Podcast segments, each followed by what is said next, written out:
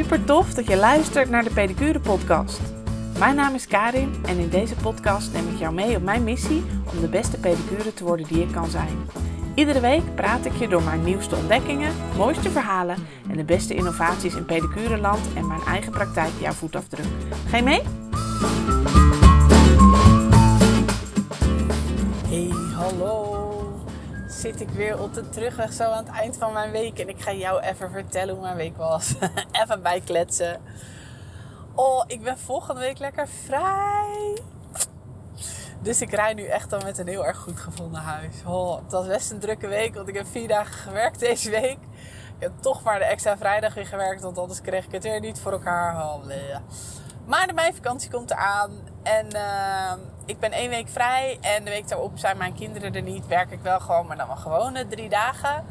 En dan uh, zijn de kindjes bij hun vader. Dus dan heb ik net even meer mijn handen vrij. Dus ik kijk er best wel naar uit.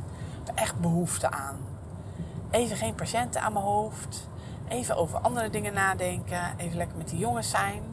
Diamond painting. Ik heb diamond painting ontdekt. Ken je dat? Het is een soort borduren. Het is een soort borduren meets schilder op nummer. Dus je hebt allemaal vakjes, daar staan lettertjes in. En dan heb je allemaal kleuren steentjes die horen daarbij. En dan maak je een soort nou, puzzel, kleurplaat, ergens daar in het midden. Ik um, vind soms de steentjes wel erg schitterend. Maar ik vind het heerlijk om te doen. Echt zo ontiegelijk fijn. Dus um, heel rustgevend. Echt, het is een heerlijk... stemmen dodende activiteit. Als in stemmen in je hoofd, zeg maar. Alles staat gewoon stil en je bent gewoon echt alleen maar even daarmee bezig. Meestal zet ik ook nog lekker een luisterboek op. Ik vind het echt zo fijn om te doen. Dus dat ga ik volgende week ook nog maar even doen. Maar uh, het was een lekkere week. Het was al lekker druk. Ik ben ook echt al bezig met het plannen van mijn zomervakantie. En daarin zijn ook mijn abonnementen zo ontiegelijk fijn, joh. Alle mensen met een abonnement, die plan ik echt helemaal rondom mijn vakantie. En de rest vul ik met uh, mensen die, uh, die eromheen willen komen. De gaatjes vul ik met de rest, zeg maar. En uh, ik ben voor het eerst drie weken vrij van de zomer. Drie weken achter elkaar. Ik had altijd een constructie met mijn ex. Waarbij we uh, drie keer wisselden van kinderen, zeg maar, in de zomervakantie. Dus dan waren ze de eerste twee weken bij mij en dan een week bij mijn ex en dan nog een week bij mij. Dus dan had ik drie weken verspreid uh, vrij. En nu heb ik voor het eerst echt drie weken aan één stuk vrij. Dus ik ben heel benieuwd hoe dat verder gaat. Ik ga denk ik het noodnummer van een collega van mij uh, inspreken. Ik moet even vragen wanneer zij met vakantie is. Dan kunnen we mensen naar elkaar verwijzen met spoed. En... Uh, Ik ga geen vervanging regelen dit jaar. Dat heb ik twee jaar terug een keer geprobeerd. Maar dat beviel me toen echt niet zo goed. En um, nou, dan gaan we het op deze manier maar eens proberen. Ik ga echt mijn best doen om geen extra dagen te werken eromheen. Oh. Herken je dat ook? Het is echt wel druk in de praktijk. Sinds de lockdowns en zo. Ik weet niet waar al die cliënten vandaan komen. Maar goed. Nou. Ik had ook deze week echt iets superleuks. Ik mocht... Uh, deelnemen aan een podcast summit van Mirjam Hegger. Ik ben door Mirjam gaan podcasten. Uh, tijdens de eerste lockdown heb ik haar allereerste Podcast Mastery uh, cursus gevolgd. En naar aanleiding daarvan ben ik gaan podcasten. Iets wat ik al heel lang wilde, maar echt niet wist hoe ik daarmee moest beginnen. En dat technische gedoe en hoe ik dat moest uitzoeken. En zij had zo'n gave training gemaakt. Dus daar heb ik toen aan meegedaan. En zo was ik een van de eerste leden van haar nieuwe Podcast Masters Academy. En um, uh, zij gaf uh, dit jaar voor de tweede keer een podcast summit. Dus een online event met allemaal podcasters over podcasten. Dus wat zijn de trends? Wat zijn de cijfers? Um, waar zit je publiek wel en niet op te wachten? En ik mocht deelnemen aan een panel over niche podcasts. Omdat er dus verder... Um, nou, er zijn verder geen inhoudelijke podcasts over pedicure. En um, uh, da- daarom is het best uniek dat mijn podcast er is. En um, er zijn ook niet zoveel podcasts zoals deze... die heel inhoudelijk uh, uh, over dingen gaan. En ik mocht dus deelnemen in een panel waarin ze allerlei vragen stelden... over hoe we het gedaan hebben met het starten met onze podcast. En um, of dat het moeilijk is om daar een succes van te maken. En ik mocht gewoon in dat panel zitten... met andere podcasters die gewoon, nou, die, die, die echt al honderdtwintigduizend downloads hebben en veel groter zijn. Ondanks dat ze toch wel een soort niche, kleinere doelgroep aanspreken, maar veel groter zijn dan mijn podcast. Dus ik had echt het gevoel dat ik buiten mocht spelen met de grote meisjes. En uh, het was ook de female edition. Dus het ging heel erg over hoe we meer vrouwen in de podcast top kunnen krijgen. Want verrassend genoeg zijn van de top honderd podcasts worden er maar zestien door vrouwen gemaakt. En dat is natuurlijk best bijzonder. Want waar zijn alle vrouwen die een verhaal hebben? Ik bedoel, ik ben ook mijn podcast begonnen omdat ik een verhaal had over pedicure. En podcast is zo'n fijne manier van content maken. En zo'n fijne manier van je stem de wereld inbrengen. Dus waar zijn wij vrouwen? Nou, daar ging dus het summit over. Het was de female edition. En ik mocht in het panel deelnemen. Nou, dat is echt heel gaaf. Ik raakte altijd zo enthousiast van om met, met andere podcasters te zijn en erover te hebben. En um, ja, dat was gewoon superleuk. Dus ik, ik vond het echt zo'n onwijs grote eer dat ik daar een deel mocht nemen. Echt heel gaaf. Dus um, dat was ook nog deze week, naast al het pedicure. En verder qua pedicure was het op zich best een rustige week. Niet zo heel veel bijzonderheden. Gewoon veel klanten die ik nog even moest zien voor de vakantie. En um, wat ik wel jammer vond is, ik was bezig met een meneer. En dat was best een ingewikkelde casus. Want die heeft... Um, um, die meneer heeft lichamelijk al heel veel gehad. Kanker gehad en voor behandel. En um, uh, hij had een, uh, een wond op zijn teen. En daar ben ik mee bezig geweest. En jammer genoeg, voordat ik heb, hij was bij mij geweest en toen had ik al het eelt weggehaald. En toen dacht ik, nou, that's it. Maar dat was niet dit. Ik had een nieuwe afspraak gemaakt voor vier weken later. En uh, omdat ook de thuiszorg zou meekijken. En uh, dan heb ik wel het vertrouwen. Het was voor die meneer ook niet heel makkelijk om naar mij naar de praktijk te komen. Dus ik dacht, nou weet je, dan kies ik ergens het midden. Hè? Dan... dan uh, uh, Eigenlijk het liefst zou ik hem met twee weken zien. Maar omdat dan de thuiszorg er ook is en je weet dat het beter in de gaten wordt gehouden, denk ik, nou kom maar met vier weken terug. En um, uh, de praktijkondersteuner zat er ook nog in. Dus er zat heel veel zorg in. Dus ik dacht, nou weet je, over vier weken is weer het een en ander te doen. Dan ontlasten we die plek en dan uh, knapt hij op. En na vier weken komt hij bij mij en het was eigenlijk net zo erg als de eerste keer. En het is met name een drukplek onder de hallux. Echt op het gewricht, onder het gewricht, zeg maar, van de hallux. En uh, daar zat een ontiegelijke eeltopstapeling. En daar kwam dus een, uh, een flinke kloof uit toen ik al het eelt had weggehaald. En um, ik kon niet een onwijze oorzaak vinden voor dat eelt. Ja, behalve dat zijn gewricht daar echt al op de grond ligt bijna. Dus er, zit, er zit heel weinig vetpolster onder. Maar dus ik had al het eelt weggehaald. En, uh, en uh, deze week kwam die dus terug. En ik was echt een soort flabbergasted. Dat ik echt dacht, krijgen we nou... Had ik niet verwacht. Dus ik gebeld met de thuiszorg. Ik heb uiteindelijk ervoor gekozen om, um, om die teendruk vrij te leggen. Eigenlijk zou je nog veel meer moeten. Deze man moet eigenlijk aangepaste schoenen, ook als je naar de rest van zijn voeten kijkt. Maar um, hij heeft niet meer heel lang te leven. Dus dat was allemaal veel te veel gedoe. Maar ja, die wond moet wel dicht. Hij heeft er gewoon pijn aan en het bloed. En uh, het is gewoon niet fijn dit. Dus dat gingen we wel proberen dicht te maken. Dus ik heb van alle afwegingen gedacht, nou weet je, als ik het nu een poos druk vrijleg, uh, dan kan het op zijn gemak genezen. En dan kunnen we in combinatie met de podotherapeut daar misschien iets met een zool in doen of zo. Dat was mijn plan. Maar die meneer gaat verhuizen. Dat kreeg ik van de week te horen. Vorige week was hij dan bij mij voor de behandeling. En deze week kreeg ik te horen dat hij gaat verhuizen. Dus dat ik mijn hele, mijn hele plan niet af kan maken. Ik vind het echt zo jammer. Ik vind het fijn dat hij gaat verhuizen, want hij gaat echt naar een omgeving die beter bij hem past nu. En waar hij gewoon de zorg krijgt die hij nodig heeft. Dus dat is voor hem super fijn. Maar ik vind het echt wel jammer dat ik de casus niet af kan maken.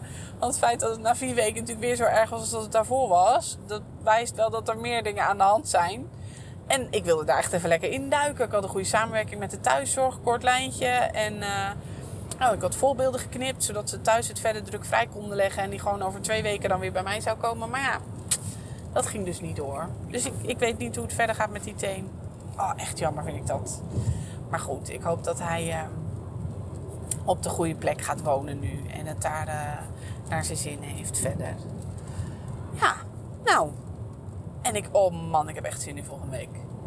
Ik weet niet zo goed of dat ik je volgende week nog even bij ga kletsen. Ik heb wel het plan dat mijn kinderen gaan twee nachtjes logeren bij opa. Of één nachtje logeren, twee dagjes. En... Um, Ik wil echt verder mijn plan maken voor de Hogere Pedicure Academie. Er moet echt voor de academie een beter plan. Want het is leuk podcast maken. Maar ik wil jou echt verder helpen. En ik wil er echt een academie van maken. En ik heb onwijs veel plannen. Maar met de lockdown liep het bij mij natuurlijk allemaal vast. En ik wilde mee aan de slag. Dus misschien dat ik een nachtje wegga. En dan eens even goed ga brainstormen. Maar goed, ik klets je bij of nog in mijn vakantie of na mijn vakantie. Nou, ik wens je in ieder geval voor nu heel veel luisterplezier bij de rest van de podcast. En ik spreek je snel weer. Doei! Hey, super tof dat je luistert naar deze verdieping. Hey, we gaan met elkaar uh, nog even verder over geld. Want waar ik het vandaag met je over wilde hebben is... hoe begin je nou met geld vragen voor je allereerste pedicure avonturen?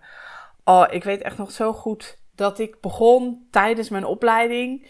Um, ik ben zelfs al met mijn praktijk begonnen toen ik officieel mijn diploma nog niet had. Um, maar je moet vlieguren maken. Je moet oefenen. Maar hoe ga je dat nou regelen? Want je beseft ook wel dat je niet vanaf het begin je volle tarief kan vragen. Dat kan. Dat, dat, sterker nog, als je de ballen hebt om dat te doen, echt dikke vette kudo's. Echt doen. Als je dat durft, supergoed. Heel vaak durven we dat niet.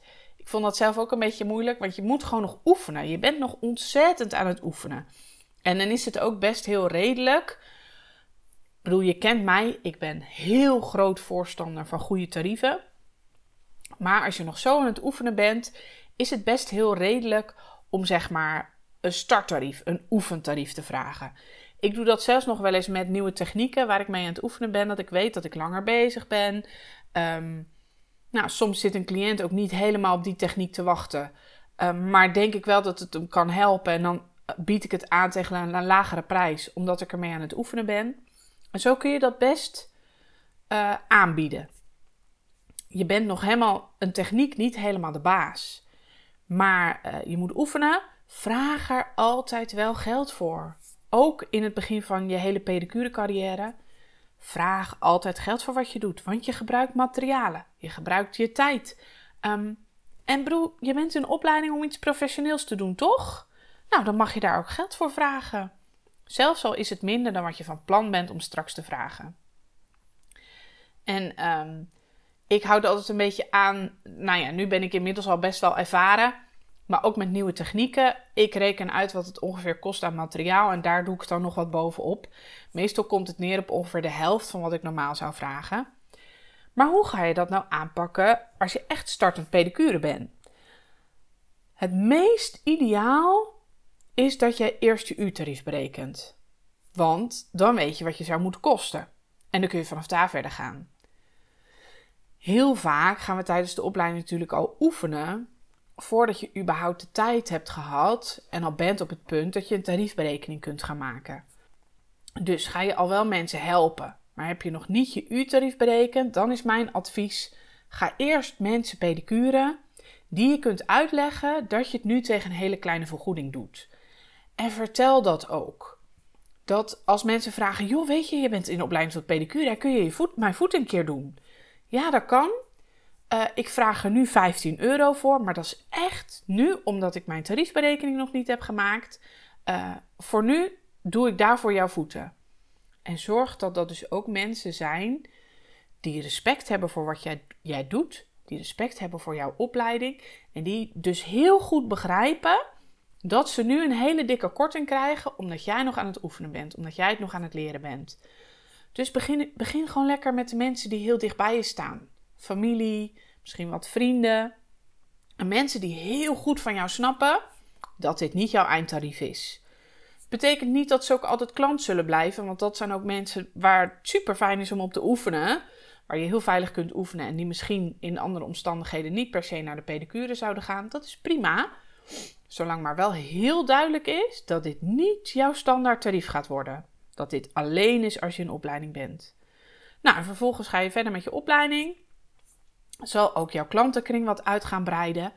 Dan ga je je tariefberekening maken.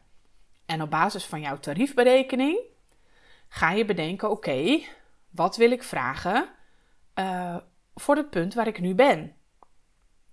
Doe er een tientje van af, doe het door de helft. Bij voorkeur een tientje van af. Ga niet te laag zitten.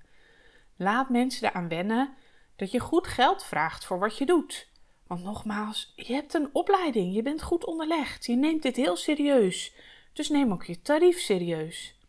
Dus wat ik, wat ik inderdaad heb gedaan, ik had mijn tariefberekening gemaakt. Ik kwam toen op vijfendertig euro per behandeling. Uh, en ik heb gezegd, nou, ik wil je voeten doen. Um, en dat, toen kwam ik nog lekker bij iedereen thuis, ging ik dat 's avonds doen. Ik kom je voeten doen. Weet je, straks als ik gediplomeerd ben, betaal je daar vijfendertig euro voor. Maar nu tot aan mijn diplomering vraag ik vijfentwintig. Nou ja, kat en bakkie. Je hebt, je hebt geld om ook de spullen die je gebruikt tijdens de opleiding te betalen. En uh, zo gaandeweg ga je dan natuurlijk netjes je B T W-nummer en je hele boekhouding aanhangen, want dat moet ook. Uh, maar op deze manier kun je uitleggen dat je, dat je nog aan het oefenen bent. Maar weten mensen ook heel goed dat je dadelijk gewoon een mooi tarief gaat vragen. En um, hou jezelf ook aan de afspraak die je op dat moment maakt. Als je tegen mensen zegt, nou weet je, als ik straks gediplomeerd ben, ga ik vijfendertig euro vragen. Ga dat ook doen.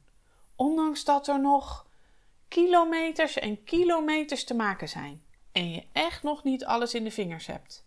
Jij bent van plan om dadelijk na jouw serieuze opleiding een serieuze praktijk te gaan draaien. En bij een serieuze praktijk horen serieuze prijzen. Dus maak het aan iedereen duidelijk dat je tijdens je opleiding een ander tarief vraagt dan wat mensen straks van je kunnen verwachten. Vertel ook wat dat is, dan weten ze waar ze rekening mee moeten houden.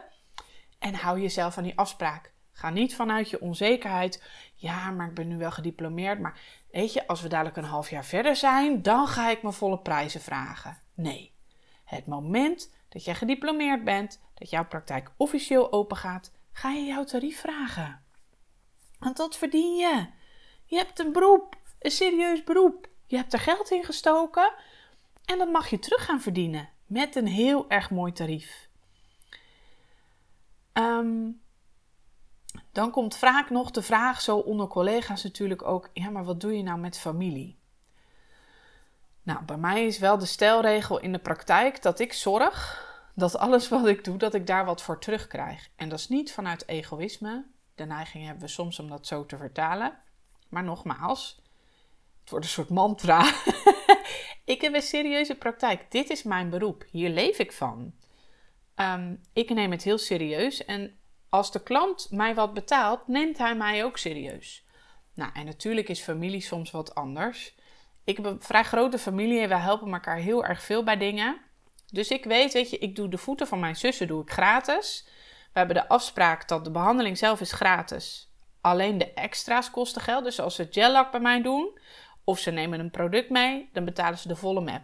Ik doe niet aan korting, dan maakt het voor mij alleen maar heel erg ingewikkeld. Dus de behandeling zelf, de basisbehandeling is gratis. En de rest betalen ze gewoon de volle map, net als iedereen.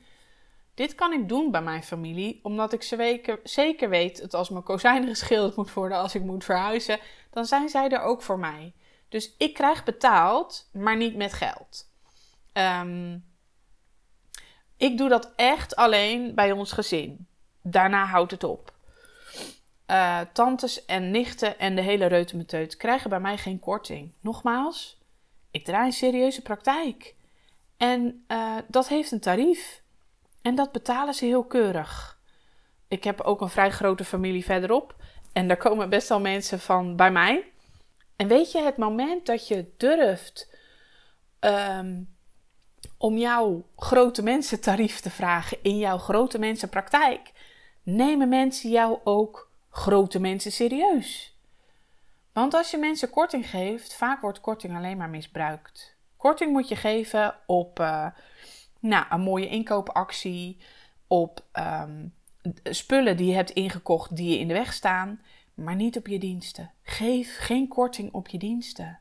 Jouw diensten is de kern van jouw praktijk en je neemt het serieus. Dus dat verdient ook serieus geld. Want het moment dat jij korting gaat geven op jouw dienst, neem je eigenlijk jouw dienst al niet meer serieus. Ik heb deze stelregel ooit geleerd op, uh, op de opleiding.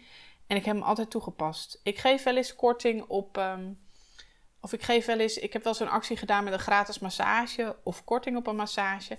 Maar op de kern van wat ik doe, op mijn basisbehandeling, geef ik nooit korting. Dat is, dat is mijn alles. Dat is waar mijn praktijk om draait. Dat is waar ik ontiegelijk goed in ben. En ik wil dat mensen dat net zo serieus nemen als dat ik zelf doe. En daarom geef ik daar nooit korting op. Ah, en hetzelfde geldt dus ook al ben je in opleiding. Nou, dan is het logisch om wat korting te geven. Maar wees heel duidelijk dat het een korting is voor zolang als jij in opleiding bent. Dus, resume, meest ideaal. Maak je U-tarief, bereken je U-tarief en communiceer naar mensen dat je daar korting op geeft. Ben je nog niet helemaal op het punt van tariefberekening? Vraag wel altijd geld voor wat je doet. Aan iedereen. Um, in wederdiensten of in geld. Maar zorg dat ze jouw werk serieus nemen. Want het moment dat jij vanaf het begin af aan jouw werk serieus neemt, gaat de rest dat ook doen. En dan krijg je niet meer van die gekke opmerkingen als, oh, ga je pedicuurtje spelen? Of ga je lekker nageltjes lakken? Dat is niet wat je doet.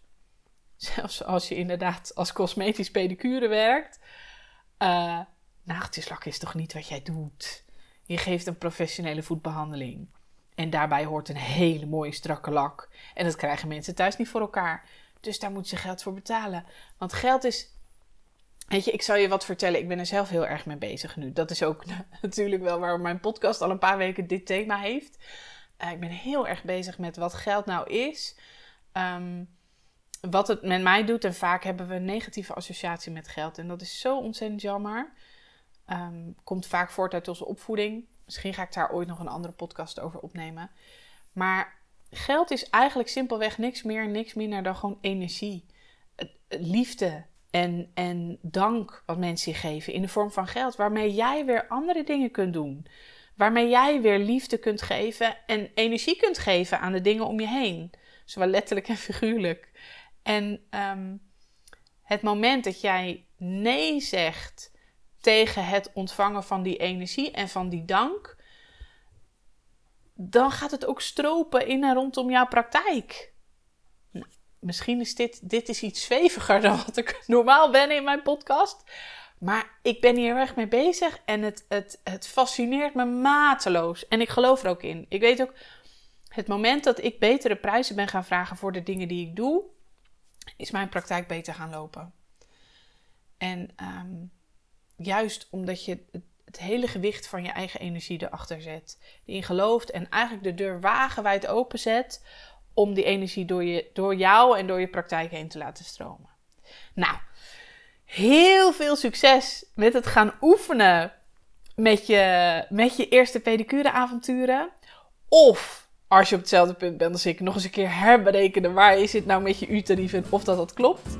En uh, ik wens je een heel goed weekend en ik spreek je snel weer. Doei!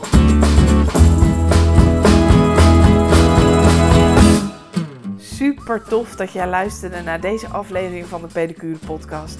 Ik hoop dat ik je heb geïnspireerd om zelf jouw reis te maken naar de beste pedicure versie van jouzelf. Vond je dit een toffe podcast?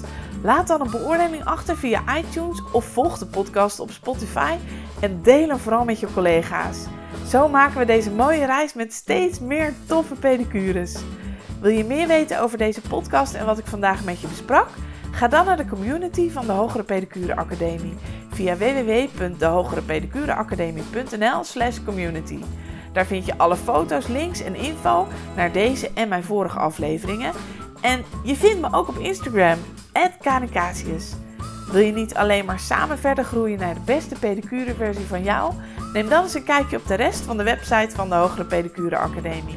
Ik help jou daar heel graag online en offline om het beste uit jezelf te halen binnen en buiten jouw praktijk.